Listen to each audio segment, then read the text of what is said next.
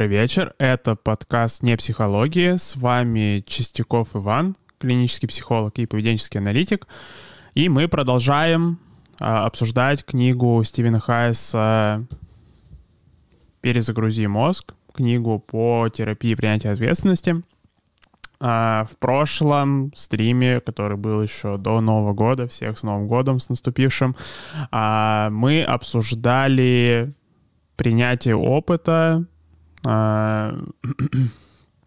чем оно отличается от попыток сопротивляться опыту, и, собственно, тоже обсуждали, что все же здесь речь идет о принятии мыслей скорее, чем а, опыта, потому что все равно в какой-то мере терапия принятия ответственности, ее хитрый план — это помочь вам меньше испытывать психологической боли.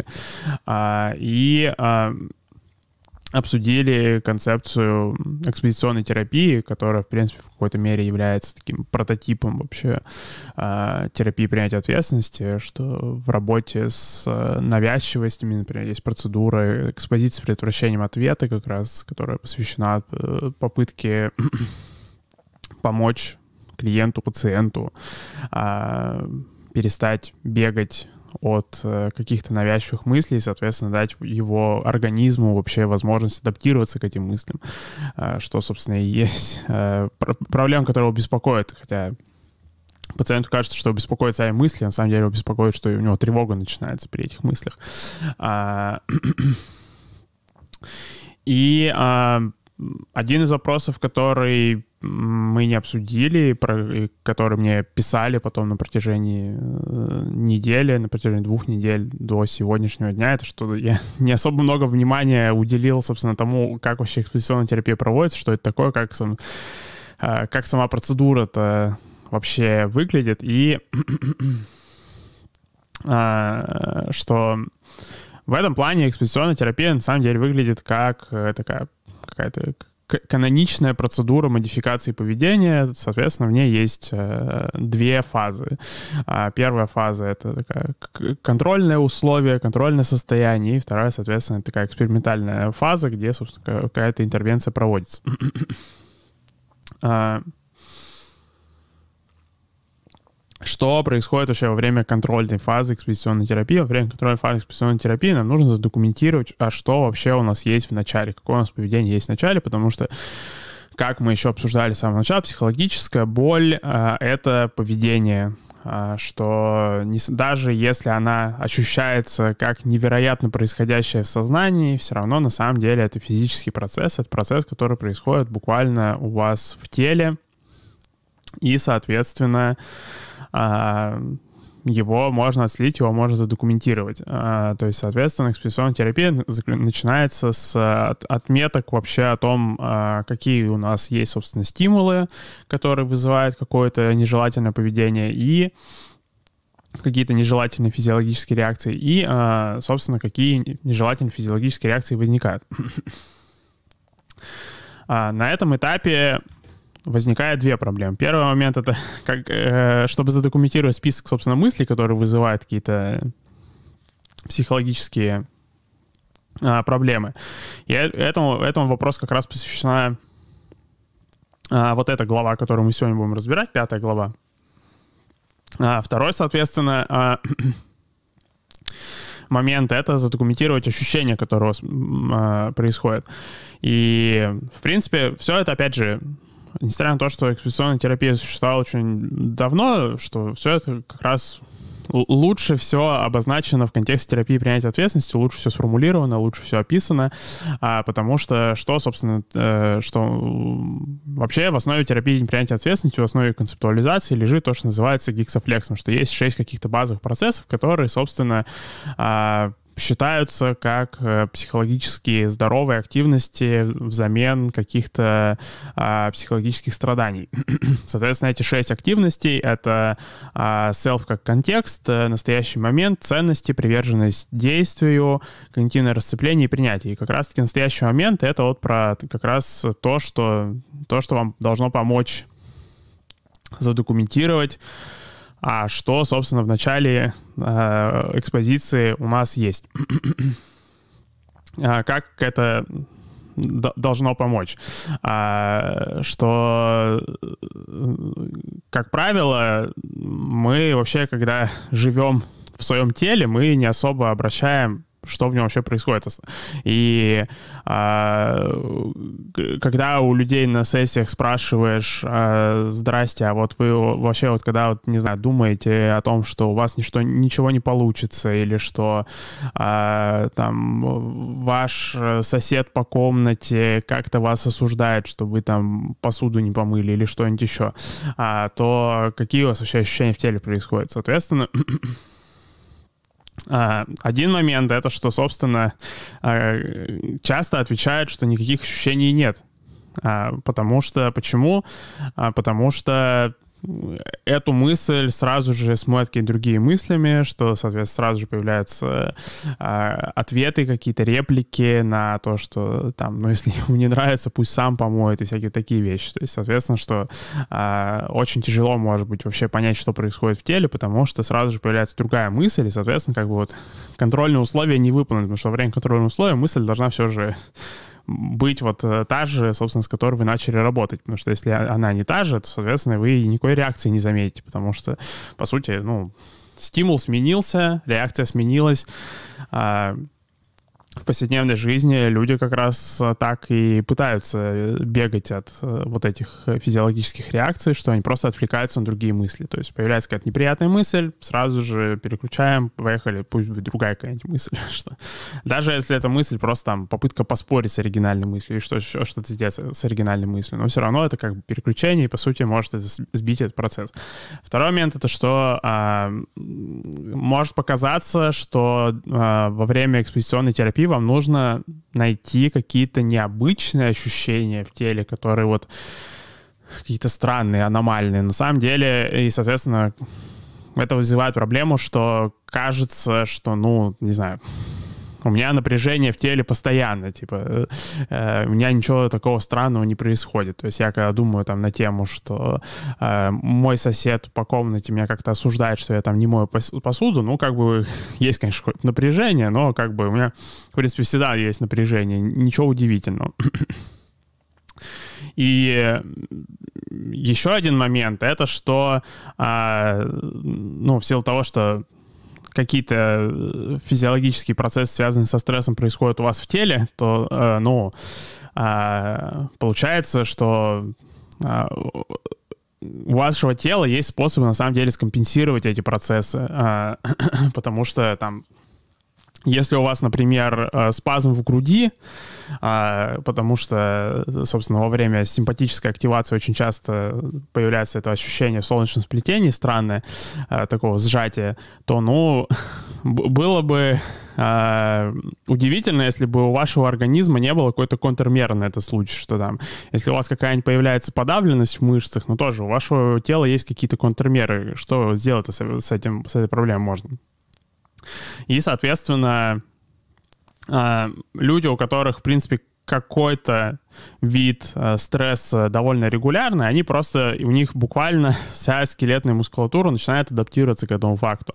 То есть, например, что если э, вы можете часто испытывать там подавленность апатию, то, соответственно, ну, что вы можете в фоновом каком-то уже режиме быть вот как-то там более таким сгорбленным, как-то вот, что как-то вот собираться вот так вот. Э, э, и таким образом, например, вам может быть тяжело заметить, что у вас есть какая-то подавленность, потому что, ну, для того, чтобы заметить, что у вас есть какая-то подавленность, неплохо, чтобы ваши мышцы были напряжены. Но в силу того, что, по сути, вся нагрузка перераспределена на скелетные сустав, на, на суставы и на скелет, то, соответственно, мышцы не напряжены, и подавленность не чувствуется просто. То есть что это не в плане, что у человека есть какая-то фоновая подавленность, он просто живет с ней, что он уже настолько долго ее чувствует, что он уже не заметил, а что просто его тело скомпенсировало этот вообще факт неприятный в его жизни. И, соответственно, он и не догадывается о том, что у него есть подавленность.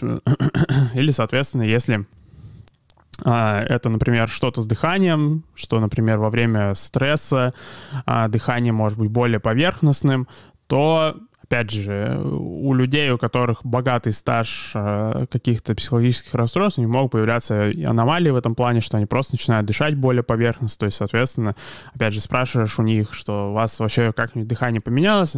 Нет, не поменялось. Все у меня отлично с дыханием, все как надо.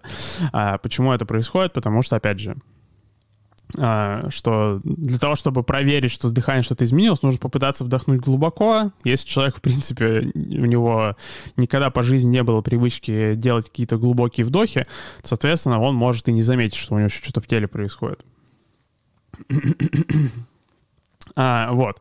Соответственно, один из вариантов решить эту проблему — то есть, э, если, опять же, резюмировать, у нас э, перед экспедиционной, перед экспедиционной терапией есть несколько проблем, да, что нам нужно собрать в начале экспедиционной терапии данные о том, что происходит. Что у нас есть проблема с тем, что собрать, какие у нас мысли вообще есть, и, соответственно, в этой главе будем это обсуждать. У нас есть проблема, что нам нужно собрать, какие у нас есть ощущения, какое есть, собственно, поведение, психологическая боль, в чем она заключается.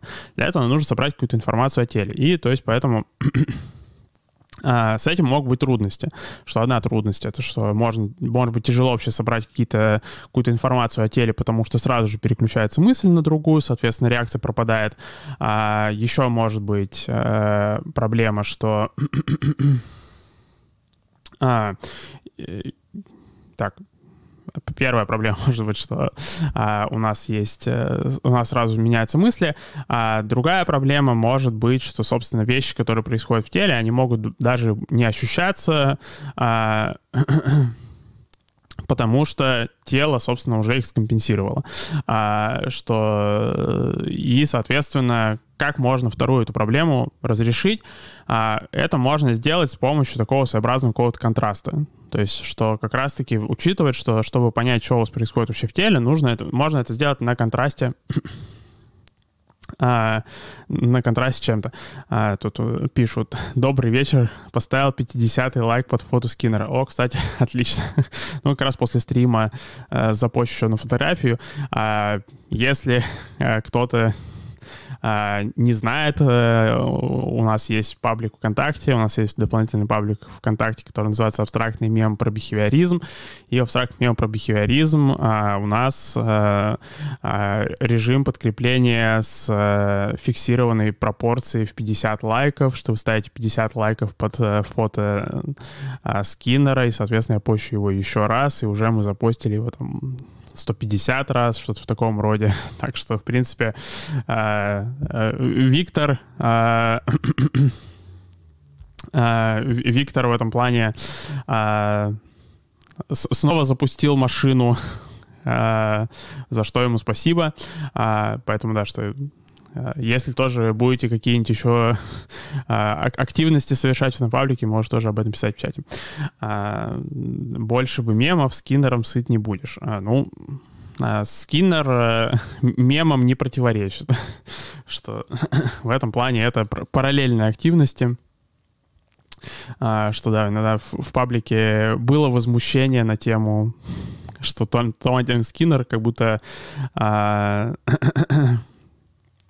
как, как будто Скиннер конкурирует с мемом, на самом деле не конкурирует с мемом, даже повышает вероятность, что я буду постить мемы, а, потому что, собственно, больше поводов заходит, появляется заходить в паблик, поэтому не бойтесь лайкать Скиннера, это, собственно, помогает, повышает вероятность, что там будут еще и мемы, кроме Скиннера. А, да, собственно, вернемся, опять же, вот к вопросу про экспозиционную терапию, про то, что нужно собрать какие-то данные об ощущениях, а, соответственно, вот что э, э данные о том, что у вас происходит в теле, можно собрать Э, на контрасте с чем-то, в какой-то динамике. А, и на самом деле один из вариантов это как раз-таки то, что происходит, э, какие-то использовать позы, которые происходят, например, в йоге. Потому что на самом деле многие позы, которые используются в йоге, они требуют от э, вас э, такой э, э, такого странного состояния, когда у вас э, мышцы с одной стороны тонизированы, с другой стороны э, они э, расслаблены, то есть они не скованы. И что это как раз-таки так, довольно такое э, эталонное состояние, в котором э, вам вообще может быть гораздо проще э, понимать, что у вас вообще в мыслях происходит, и какие-то принять эффективные решения на основании своих мыслей, потому что, соответственно, опять же, что вы, с одной стороны, не скованы стрессом, с другой стороны, что вы э, не пытаетесь заснуть, э, то есть э, какой-то такой оптимальный уровень э, бодрствования получается. А, и, соответственно, что на контрасте с этими позами из э, йоги можно, соответственно, в принципе, тоже собирать какие-то данные о том, что у вас в теле вообще происходит. Что в этом плане, например, э, если вы сидите, соответственно, если, например, даже просто вот когда вы думаете какую-то мысль, попытаться, например, э, распрямиться и сделать несколько глубоких вдохов, соответственно, это поможет вам собрать информацию о том, что, я не знаю, есть ли напряжение где-то, есть ли подавленность где-то, а, э, что вообще с дыханием сейчас происходит.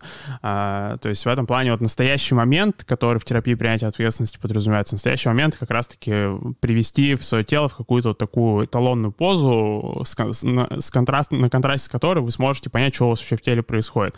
Если вы лежите, в йоге есть то, что называется шавасана, поза трупа, что, соответственно, она тоже просто сильно отличается от э, того, как э, обычно люди лежат.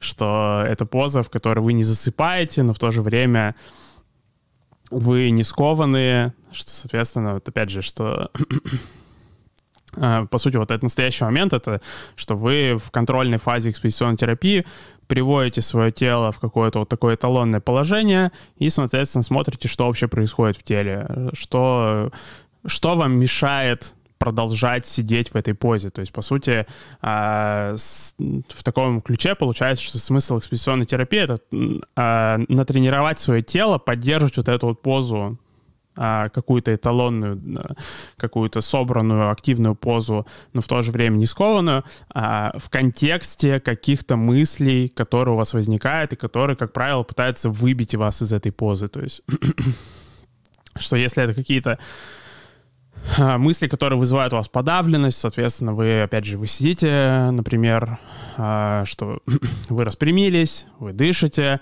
начинаете думать на тему, что вам нужно а, писать там какой-нибудь э, про проект, а кажется, что перспектив-то у него вообще никаких, соответственно, тело сразу так, уп, и как бы уже Э, вы умираете там с, подав... с какими-то с плечами поникшими, ну или просто тяжелее становится все это поддерживать. То есть понятно, что это может не ощущаться, что у вас буквально прям сразу же скелетная мускулатура на это реагирует, хотя бывают такие мысли, которые сразу же могут выбить вас просто сразу из этой позы. Но, например, вам может просто тяжелее поддерживать, начинать эту позу. Или что, например, вы сидите, выпрямились, да, пытаетесь дышать, соответственно, начинаете думать на тему, что, э, не знаю, там, ваш партнер как каким-либо образом преда, пред, ну, планирует предать вас или уже предал, предал вас. И, соответственно, сразу дыхание так опа, и уже так не очень комфортно дышать, а может вы вообще перестали дышать, может вы вообще взяли паузу подышать, что вы так типа, э, хорошо, в принципе, я там две минуты назад вдохнул, в следующий раз э, подышу еще через три часа, э, хорошо время проведем.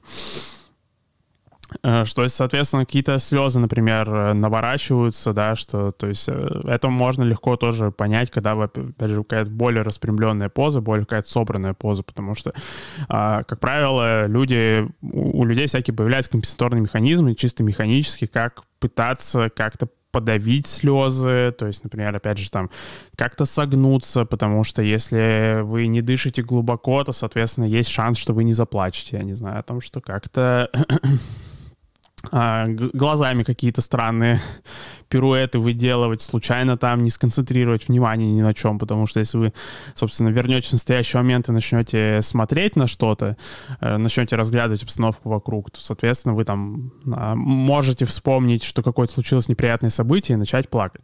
А, ну и, кстати, в этом плане как раз тоже полезно учитывать, что поэтому экспедиционная терапия на самом деле это не диссоциация, а, а собственно, какое-то такое проживание опыта, потому что иногда вот я сталкивался с возражением вообще против того, чтобы приступить к экспозиции со стороны клиентов, что, а, что если мы сейчас будем, по сути, делать так, чтобы в контексте каких-то мыслей можно было поддерживать какое-то комфортное состояние, то как будто это диссоциация, такая странная версия диссоциации, где, по сути, как бы опыт избегается просто вот таким каким-то странным пируэтом, что вот как бы в, в обход.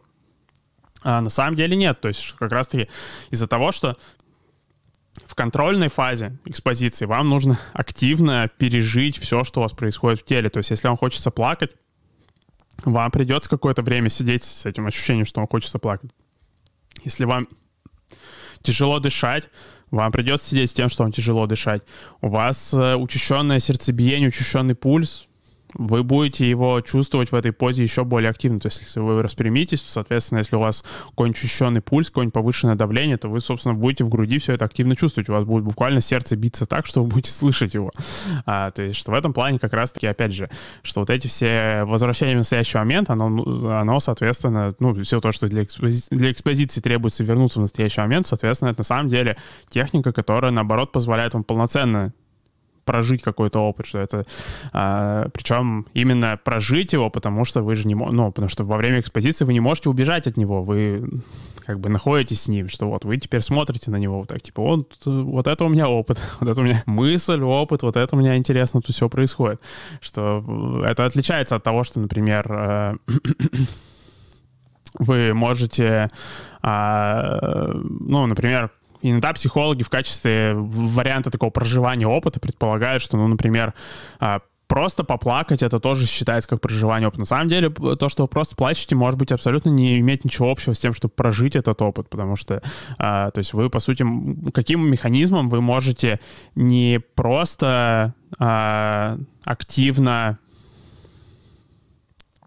а, что, э, то есть что, э, ну, то есть если вы просто плачете, вот без какого-то контекста специального, то, соответственно, может быть не проживание опыта, потому что вы, по сути, можете э, прокручивать свои стандартные мысли, стрессов, каким образом вот это а, какое-то сильное желание заплакать превращается в то, что, собственно, вы конкретно плачете, вам кон- прям конкретно плохо, так? Таким образом, что вы начинаете, а, вы замечаете, что вы хотите плакать, соответственно, а, продолжаете гонять какие-то мысли, которые, собственно, усиливают это ощущение. Таким образом, соответственно, все, вы уже капитально плачете. Ну, соответственно, это может... Э- в результате этого вы можете не адаптироваться ни к одной из перечисленных мыслей вами, то есть вы можете просто покрутить мысли, это будет такая странная форма самокопания или как это еще называется, руминаций.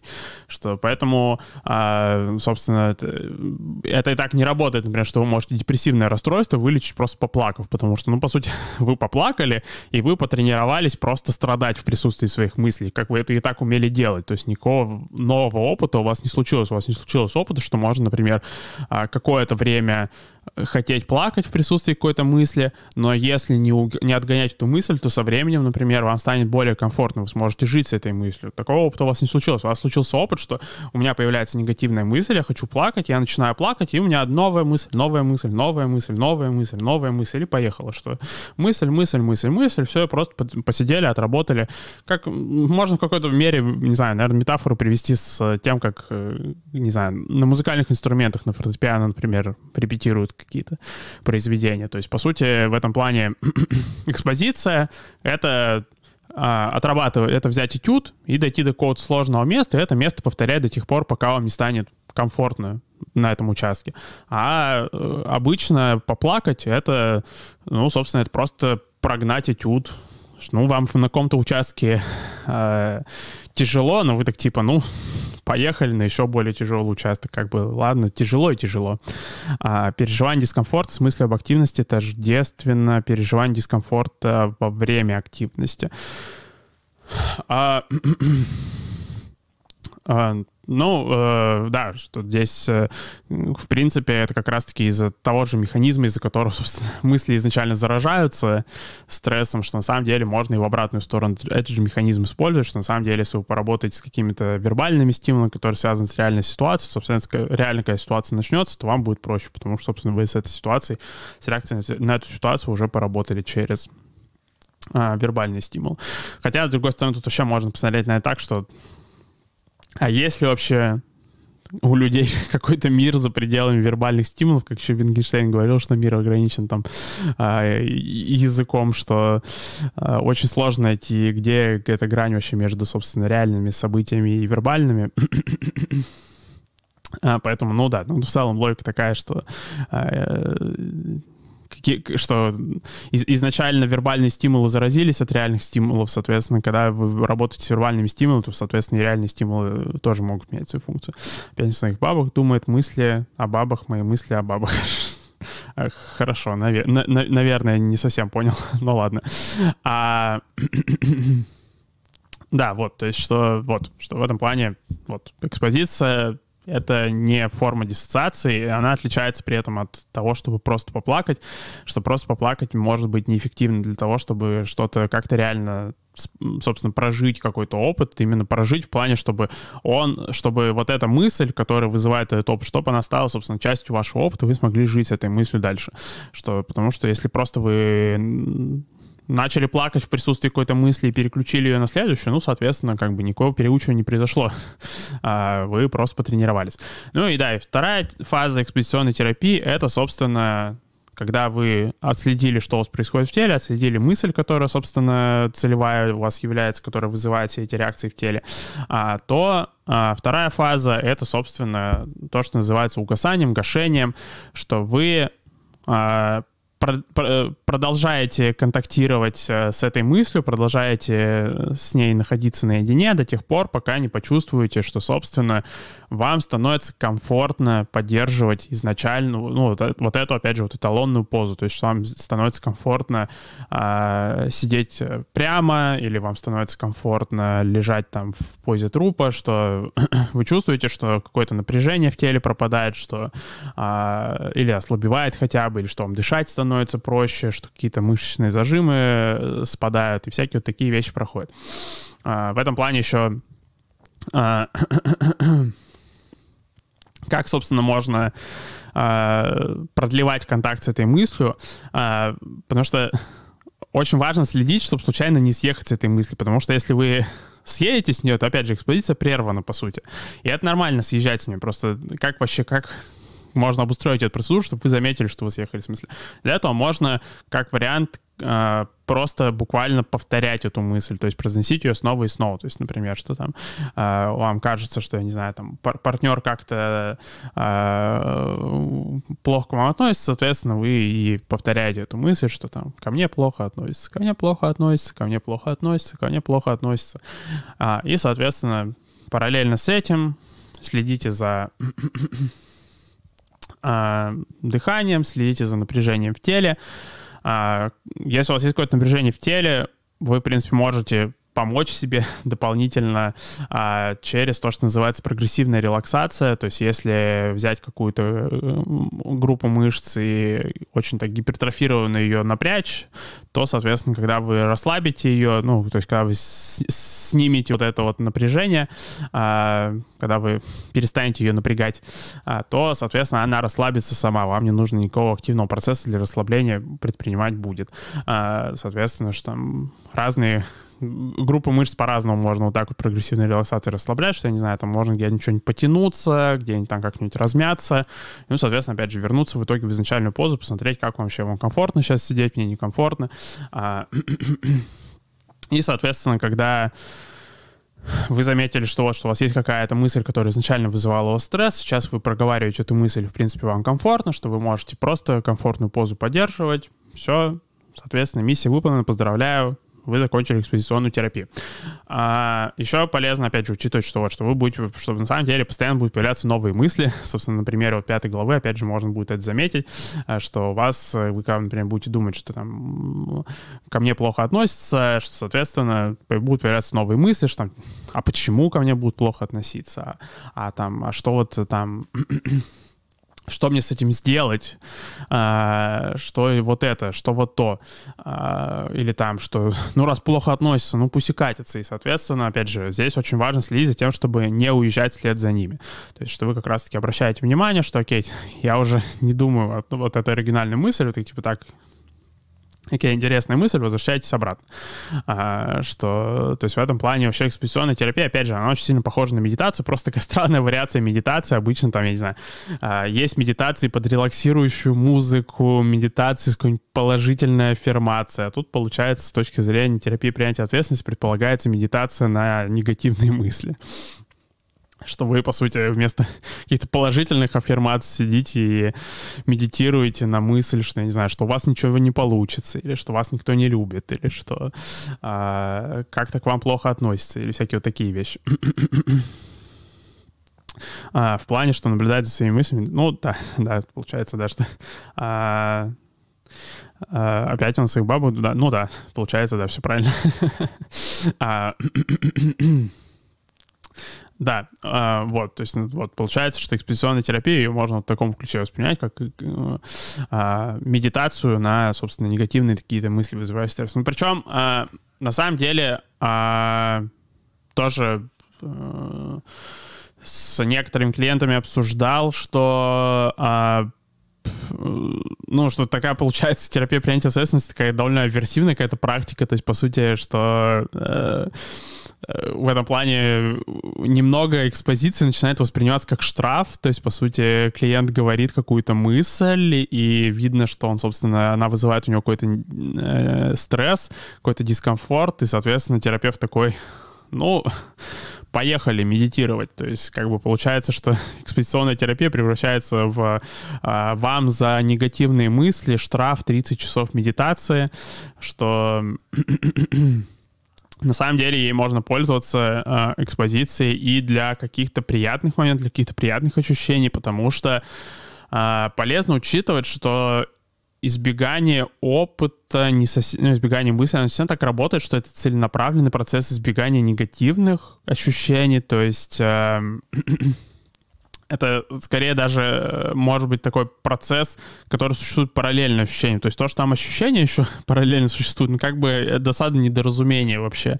То есть э, мысли переключаются на самом деле, потому что, а, ну, просто, опять же, как вот мы обсуждали в главе, где я пытался объяснить э, теорию относительного фрейминга, что недавно в чате в Телеграме в нашем, что у нас на канале есть ссылка еще на чат, куда вы, опять же, можете вступать, и мы там обсуждаем всякие вопросы, связанные с анализом поведения, с каким-то вот более глубоким пониманием, в том числе и терапии принятия ответственности, что где вот, что я пытался объяснить э, теорию относительного фрейминга, скорее всего, сложновато получилось, потому что я даже когда в чате пытался ее объяснить, вышло сложновато, ну, тут специфика такая, что теория такая тоже, а, что, ну, то есть, на самом деле, опять же, что мысли переключаются даже не потому, что есть какой-то целенаправленный процесс избегания опыта и избегания ощущений, это просто само по себе происходит, потому что а, в чем, опять же, заключается фрейминг, он заключается в том, что у нас появляются какие-то мысли,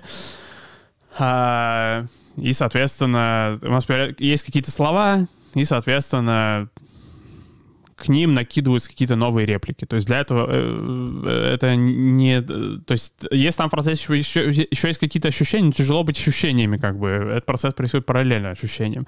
Что просто можно сказать слова «морковка» и «карандаш», и как бы поехало. Сейчас, в принципе, скорее всего, у многих э, слушателей какие-то мысли на этот счет появились. Хотя, опять же, никто не просил ничего такого делать, но как бы вот есть какие-то вербальные стимулы, а там связи между между ними уж как-нибудь генерируется. Соответственно, на самом деле под э, этим катком могут умирать и какие-то положительные эмоции. То есть, э, что на самом деле экспозицию можно использовать для того, чтобы медитировать на какие-то приятные моменты. Потому что вы можете, например, а, что, например, вы можете, не знаю, помыть посуду или там прибраться дома. И, соответственно, ну, вроде бы как бы вы так, типа, ну, я молодец, я прибрался дома, я классно, отличная работа. А, а как бы ощущений каких-то особых нету. И на самом деле в э, клинической психологии, в психиатрии для этого тоже вот э, у, ну, при многих психологических расстройствах появляется то, что симптом, который называется ангидония, то есть вот это вот ощущение отсутствия приятных ощущений, что он как раз-таки может э, зачастую возникать просто потому, что вот эта вот машина не останавливается, она смывает просто все ощущения. То есть у вас может появилось бы какое-нибудь приятное ощущение, если бы хоть немного за, за, остановились на нем, но как бы в силу того, что вы переключаетесь между мыслями со скоростью, которая конкурирует с психофизическим пределом, то, ну, как бы а, тяжело а, понять, что у вас в этом плане что-то произошло, вообще не произошло, поэтому... А, причем зачем вообще может потребоваться медитировать на какие-то положительные ощущения? А, затем, что, а, ну, было бы неплохо, что, собственно, когда вы что-то делаете важное для вас, что-то приятное, чтобы вы получали какое-то подкрепление за это, но тут подкрепление не в самом не в самих приятных ощущениях, а просто если у вас есть приятные ощущения, как мы обсуждали про то, что э, эмоции на самом деле существуют не для вас, они существуют для других людей, чтобы они лучше понимали, что там то, что вы сделали, или то, что сейчас происходит, оно там для них опасно, или для них там как-то важно, для, или там, что это несет какой-то положительный результат, не несет. То есть, что просто если, соответственно, например, вы рассказываете э, там друзьям, что, ну, просто чисто технически формально как э, э, настоящий рациональный агент просто рассказываете, там, вчера помыл посуду. Ну, как бы, есть большой шанс, что подкрепления много, вы такой истории не соберете, потому что, ну, как бы, э, тяжело вообще собеседнику понять, это хорошее вообще событие или нет. Может, вообще, может вы зря помыли посуду. А, соответственно, тяжело собеседнику понять, нужно подкреплять это вообще или нет. Соответственно, а, если, например, вы, опять же, вот прогнали то, что вы помыли посуду через экспозицию, и, соответственно, вы там, у вас получилось сконцентрироваться концентрироваться на каких-то приятных ощущениях, а, то это повышает вероятность, что, например, когда будете рассказывать, что вы там, не знаю, будете как-то улыбаться, что вы так расскажете там, я не знаю, что я помыл посуду и э, потом смотрю на стойку с этой посудой, что она вся такая чистая, я такой, господи, боже, так много чистой посуды, так прекрасно это. И, соответственно, уже как бы более какая-то интересная история, больше шансов, что, собственно, собеседник, с которым вы это рассказываете, он, собственно, подкрепит а, ваши действия. То есть в этом плане положительные эмоции и как раз-таки вот Э, экспозиция каких-то положительных моментов, она может помочь э, сделать так, чтобы вы, собственно, вашими какими-то действиями, которые кажутся, на ваш взгляд, важными, полезными, чтобы вы, собственно, привлекали какое-то социальное подкрепление к тому, что вы делаете. Это все пересекается с э, первым сезоном наших вот этих посиделок по вторникам,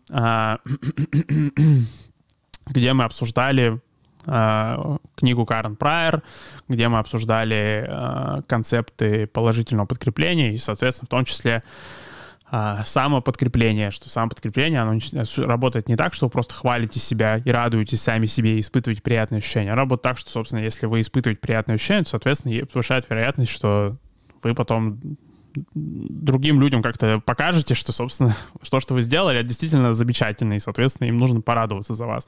А если они порадуются за вас, соответственно, вот, вот тогда уже случится подкрепление.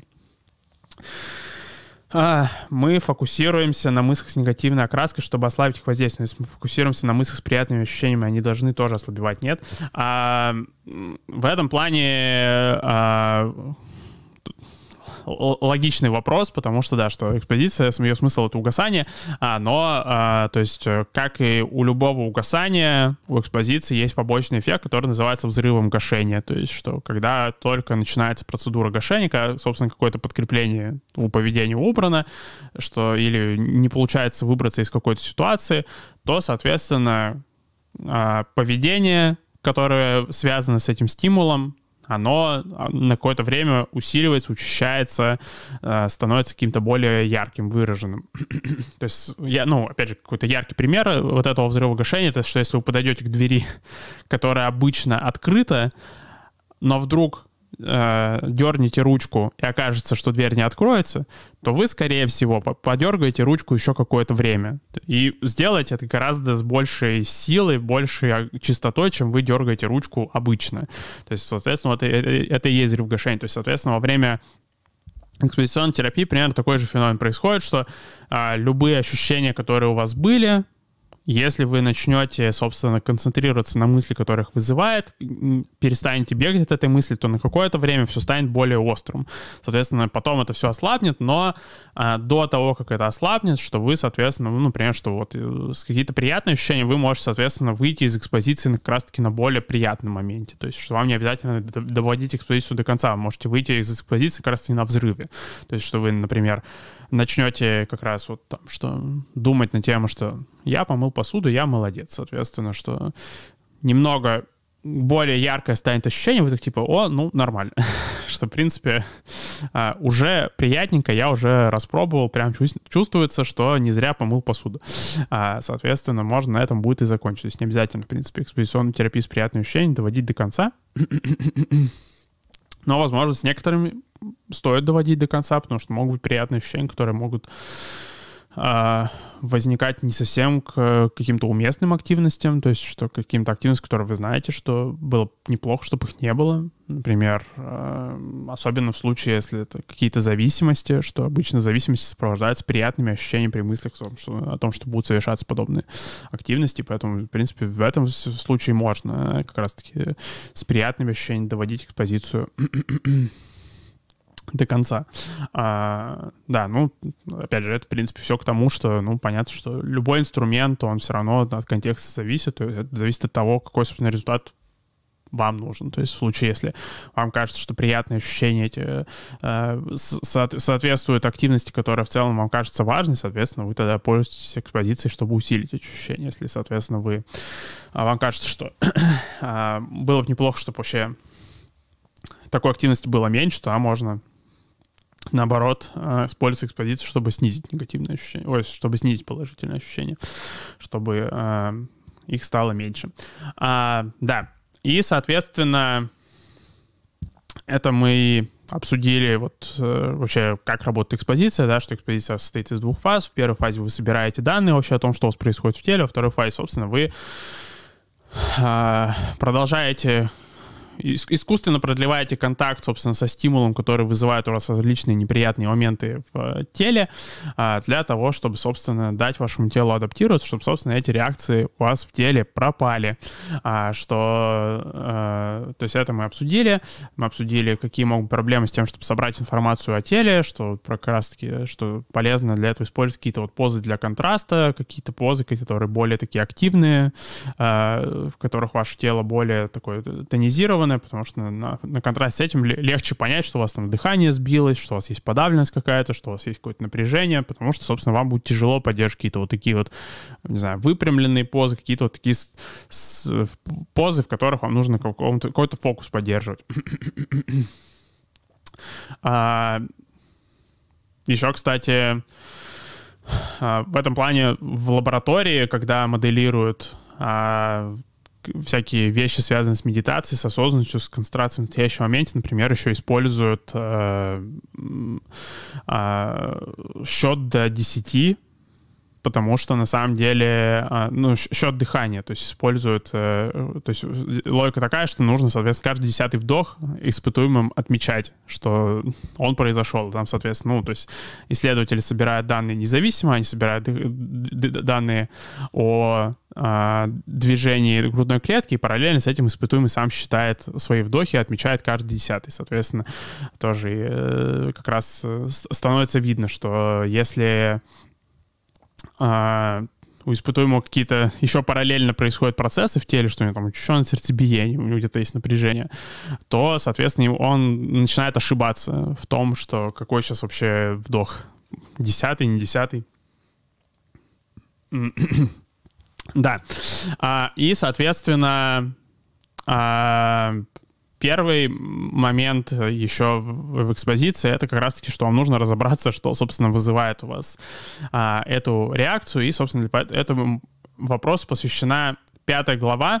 А, в пятой главе, а, пятая глава посвящена навыку, который называется «Когнитивное расцепление». А, и я вот сейчас, когда все это перечитываю, я понимаю, что, возможно, я мог даже каких-нибудь своих клиентов, каких-нибудь людей вводить в заблуждение касательно терминологии, потому что получается, что я когнитивным расцеплением, в том числе и саму экспозицию тоже называл.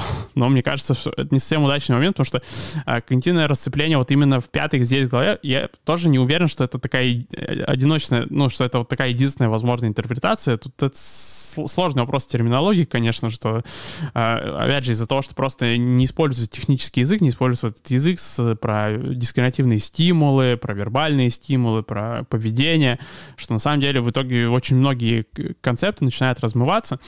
А, но здесь когнитивное расцепление подразумевается больше не вот э, этот процесс, когда вы, собственно, психологическую боль отделяете от а, а, вербального дискриминативного стимула, и, собственно, в результате экспозиции а, эта психологическая боль может угаснуть. А здесь больше под когнитивное расцепление подразумевается этот процесс, когда вы смотрите на мышление не как на какую-то предварительную активность перед действием каким-то практическим, а как на какое-то самостоятельное действие, что вы смотрите на а, мышление даже не как на действие, а как вот именно на, а, ну, то есть, с одной стороны, на действие, с другой стороны, собственно, на, на результаты мышления тоже смотрите как на просто события. А, то есть э, это просто отличается от обычно того, как мы воспринимаем мышление. Обычно мы мышление вообще не воспринимаем, но если мы его воспринимаем, то мы его воспринимаем как, ну, это что просто я сейчас подумаю, а потом я что-то сделаю. То есть это как будто мышление, у него нет какой-то самостоятельной ценности. Мышление — это просто вот какой-то промежуточный процесс между тем, что вот есть какой-то реальный мир, я что-то тут подумал, и я что-то руками сделал. То есть вот, э, что я что-то там подумал, это такой вот промежуточный этап, какие-то вычисления непонятные, да пофигу с ними, типа, что и так сойдет. Э, то есть, соответственно, когнитивное расцепление как раз-таки, когда вы перестаете воспринимать мышление как само собой разумеющееся, как вот что-то что просто выполняет какую-то промежуточную функцию между тем, что вы, вот есть реальный мир, и тем, что, собственно, вы что-то делаете, а что вы начинаете воспринимать мышление как какую-то самостоятельную активность. А, и в этом плане вот хорошая метафора в этой главе про а, рыбу, а, которая плавает в воде, и она не обращает внимания, что вода является дискриминативным стимулом для ее поведения, потому что вода, рыба никогда не жила вне воды, она ей не, на, на контрасте не с чем понять, что, собственно, э, вода влияет на ее поведение, потому что, собственно, она всегда... Э, то есть вода была частью ее поведения всю жизнь. Соответственно, вот у людей аналогичная ситуация, что многие мысли, которые у нас в голове крутятся, нами даже не воспринимаются как мысли.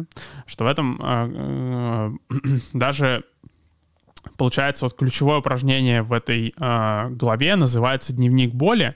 И в дневнике боли э, нужно документировать какие-то события, которые у вас происходят, какие, собственно, реакции в этих событиях происходят и какие мысли параллельно с этим происходят. А, и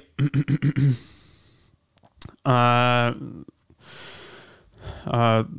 собственно, здесь дневник боли заполняется на, э, на примере человека, который вынужден работать на, перспек... на бесперспективной работе и страдает социофобией. Соответственно, как бы все, весь этот дневник заполняют от его лица. И какие, например, события а, отмечает этот гипотетический человек. А, я проснулся полностью разбитым. А, я поехал на встречу с своим начальником. Мне пришлось сделать холодный звонок. Пообедал в дешевой забегаловке. И, соответственно, там потом есть реакции. А, как же я ненавижу свою работу. Мне показалось, что я заболеваю. И есть мысли, что жизнь проходит, пока я трачу время на эту бесполезную работу. И что, соответственно, вот в этом плане даже книга не создает, создает эту проблему, что, а, то есть кажется, то есть по сути на самом деле все три записи были мыслями, но а, даже вот клиентам во время терапии кажется, что мысли — это вот что-то такое очевидно негативное, что вот это прям вот... Вот если мысль, что а, я умру в канаве, вот это мысль. А вот то, что там мысль, что я проснулся разбитым, что меня тошнит, что у меня гол- кружится голова, что я пообедал в дешевой забегаловке, что я там а, ненавижу свою работу, то это, это и не мысли. Это просто по фактам я описываю. То, что вот просто объективной реальности происходит. То есть в этом плане... а, как, что э, когнитивное слияние как раз-таки вот э, и просто, мне кажется, этом плане в книге могут быть проблемы с тем, чтобы объяснить, что это, что когнитивное слияние — это как раз-таки то, что а, нам а, все вообще высказывания, большинство высказываний, которые у нас в голове крутятся, они не кажутся вообще, собственно, мыслями. Они кажутся, что это, ну, это не какие-то самостоятельные мысли, это просто там, ну, я описал что по факту происходило там, что то, что там в процессе использовано слово дешевая забегаловка, и, скорее всего, при мысли о том, что я пообедал в дешевой забегаловке, мне уже становится плохо. Ну, как бы, что поделать? Ну, это тяжелая объективная реальность такая, что мне плохо становится. Ну, как бы, потому что дешевая забегаловка, ну, там объективно плохо. Соответственно, я как бы объективно страдаю от этого. То, что ты... Что как бы никакого подвоха нету. а, да, и э, что тут как раз еще в этом контексте а, одна из проблем, которая возникает, это вообще, что, ну, и тоже мне вот вопрос на что задавали, что Хайс использует часто слово «сознание», но не то, чтобы сильно заморачиваться на тему определения, что такое сознание. А, и, как, и, э, соответственно, опять же, поэтому тяжело может быть а, использовать расцепление какое-то, вот когнитивное неслияние, когнитивное а, разделение, разные переводы. Есть вот это слово diffusion, потому что тут есть вот оригинальное слово cognitive fusion, что такое как бы вот со- соединение каких-то элементов, соответственно, оригинальное есть diffusion, как это на русский uh, Потому что тоже используешь слово расщепление, слово расщепление психиатрический, психиатрический смысл, и это, в общем, как-то пограничит становится с шизофренией, что, здрасте, а, сходил на терапию, потренировался когнитивному расщеплению, с тех пор у меня, собственно, подтвержденная шизофрения, я отлично провожу время. Что поэтому, конечно, сложный вопрос терминологии, как все это правильно перевести еще, чтобы, чтобы это все согласовалось с отечественной школой патопсихологии, я не знаю, с какими-то такими вещами, потому что все это все равно укоренено искоренено, что-нибудь какое-нибудь неправильное слово используешь, там будет очень странное недопонимание, что потом психиатры будут просто такие, ну, блин, вы психологи напридумывали, приколисты. А, что да, что вот, что сознание э, — это в этом плане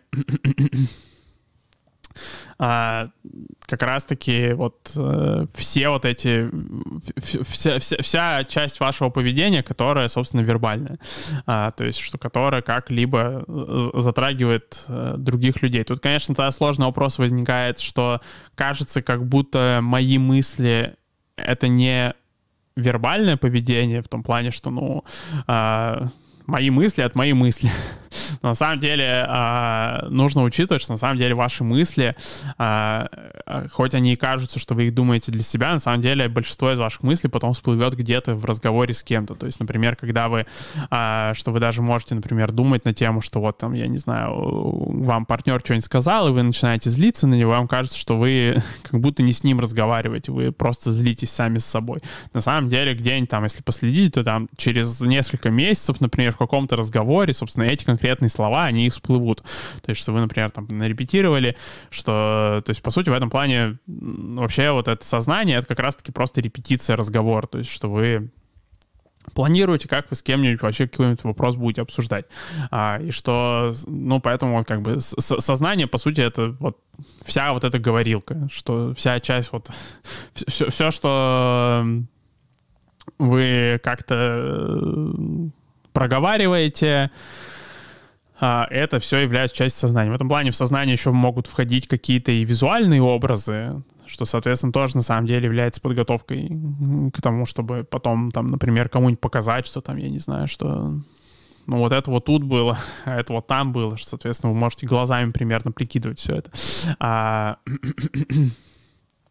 а, да, то есть вот, что в этом плане а, когнитивное расцепление — это а, про то, чтобы, собственно, относиться к вашим мыслям, к, к вашим вообще высказываниям как к мыслям потому что обычно высказывание интерпретируется как не мысли, а что, собственно, я просто описываю события. А, и а, в этом плане как можно модифицировать вот этот дневник боли, а, чтобы он больше отражал вот эту концептуализацию, что, потому что, вот, например, опять же, что в дневнике боли есть как бы вот эта колонка события, потому что, опять же, кажется, как будто в ваших мыслях и психологическая боль, которая вызывает ваши мысли, как это реальный мир какую-то роль играет. Но на самом деле он, может, и играет эту реальную роль, но он в последний раз в, в ней участвовал э, в этой схеме, где у вас есть мысли и какие-то, какая-то есть боль, связанная с этими мыслями, э, миллион лет назад. И, и, может быть, даже не у вас, потому что ваши мысли, они, может, даже не вы лично их придумали. То есть в этом плане есть феномен, например, вторичной травматизации, что, например, э, особенно популярен среди женщин, потому что историй про изнасилование в последнее время очень много, что, с одной стороны, хорошо, потому что у нас, собственно, появляется больше огласка, с другой стороны, появляется феномен вторичной травматизации, что, собственно, просто люди, которые читают эти истории про изнасилование, тоже становятся травмированы точно так же, как, собственно, изначальные жертвы. А, что, то есть в этом плане, когда у вас каким-то словам привязана психологическая боль, это может вообще существовать в отрыве от, собственно, каких-то событий, которые у вас реально в жизни происходили. Поэтому тут как сложный вопрос. Что, собственно, как раз-таки это просто вариант модифицировать этот дневник, это упразднить просто колонку событий, то есть оставить только, что а, какие есть мысли и а, какие есть ощущения в эмоциональном плане, в физическом плане, что какие есть ощущения. То есть и в этом плане, что, например, можно отслеживать а, не а, опять же, не какие-то события в жизни, а просто отслеживать, что вот у меня есть какие-то... А, у меня идет время, да, у меня идет там, не знаю, а, 6 утра, а, какие в 6 утра у меня ощущения происходят, что я там проснулся, а, что, соответственно, в теле там тяжело подвигать рукой, я не знаю, тяжело подняться, соответственно, какие у меня мысли параллельно с этим происходят, что вот проснулся полностью разбитым, снова идти на работу, а, как же я ненавижу эту работу и всякие вот такие вещи. То есть, что в этом плане а, ненависть к работе это может быть не ощущение, это может быть мысль. При этом, соответственно, может быть и ненависть как ощущение. То есть, например, что вы можете проснуться, и у вас уже, э, например, челюсти сжимаются. Соответственно, может так и записать, что вот что есть э, дискомфорт, э, сжимаются челюсти. А, что, соответственно, какие есть мысли на фоне этого, ненавижу свою работу, опять начальник какую-то херню будет мне говорить, всякие вот такие вещи. А, то есть, да, что э, в этом плане, чтобы как раз-таки, возможно, проще было добиться расцепления, что можно вот этот дневник боли реструктурировать, что убрать из него колонку реальных событий, в принципе, потому что мысли, они не привязаны к реальным событиям, они привязаны чисто к вербальным событиям, что у вас эти мысли могут возникать абсолютно спонтанно, что вы можете а, в целом, может быть, хороший день, вы идете на работу и так, типа, э, как же начальник задрал? Что было ли тут какое-то событие? Ну, не было тут никакого события, вы просто шли на работу.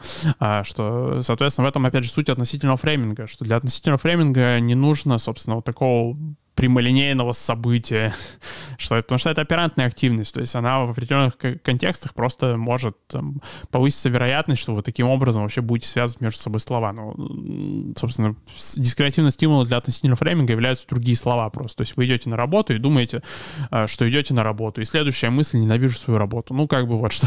То есть в этом плане а, и при этом эта мысль может и в других ситуациях всплывать.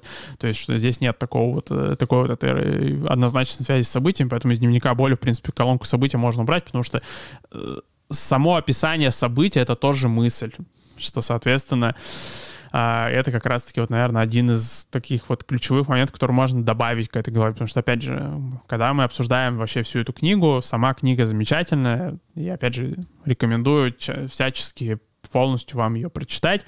А, то, что мы здесь обсуждаем, это больше идет, несет такой характер дополнительных каких-то комментариев, дополнений, чтобы, собственно, вы глубже поняли, что здесь происходит. Это все, опять же, абсолютно не к тому, что книга плохая и что-то в ней плохо написано.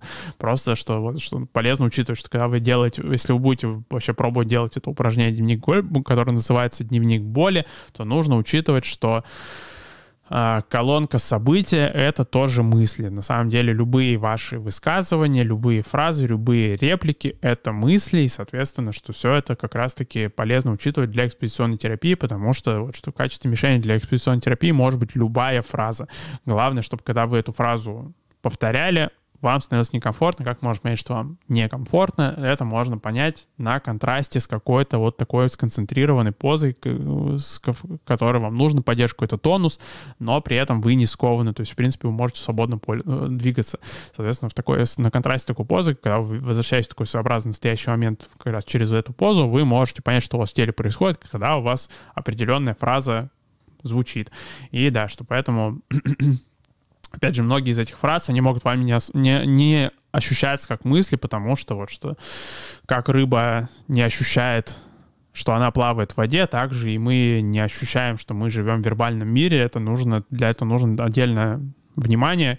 Я не уверен, что, собственно, вот это отдельное внимание стоит называть словом когнитивное расцепление. Возможно, ну, возможно, стоит, возможно. Я в этом плане, когда когнитив... я когнитивное расцепление еще называл что-то похожее на экспозиционную терапию. Но, возможно, когнитивное расцепление можно называть. И вот этот процесс, когда вы просто пытаетесь почувствовать себя рыбой в воде, что пытаетесь осознать, что вы рыба, и вы плаваете в воде. Что, возможно, это тоже с точки зрения рыбы, это и будет когнитивное расцепление. А, спасибо, что сегодня были. Опять же, очень сегодня активный чат. Спасибо, опять же, что задаете вопросы. И между стримами тоже задаете вопросы как-то в личном общении, в личных сообщениях. А, э, тут упоминали наш паблик с мемами. Подписывайтесь на абстрактный мем про бихевиоризм, подписывайтесь на канал на ютубе, канал у нас новый. Э, нам нужно подписчиков, поэтому все срочно нажали кнопку подписаться, нажали кнопку лайк э, и рассказали всем-всем-всем, что тут у нас рыбы в мыслях плавают. В общем, очень важно, э, чтобы вы всем все это рассказывали. А, подписывайтесь на канал, подписывайтесь на паблик ВКонтакте, в Телеграме у нас есть чат, в этом чате, соответственно, тоже я есть, и вы тоже там можете мне задавать вопросы, и этот вопрос либо я там отвечу, либо, соответственно, в какой-нибудь стриме тоже их подниму. Всем спасибо, опять же, что сегодня были со мной, и до вторника.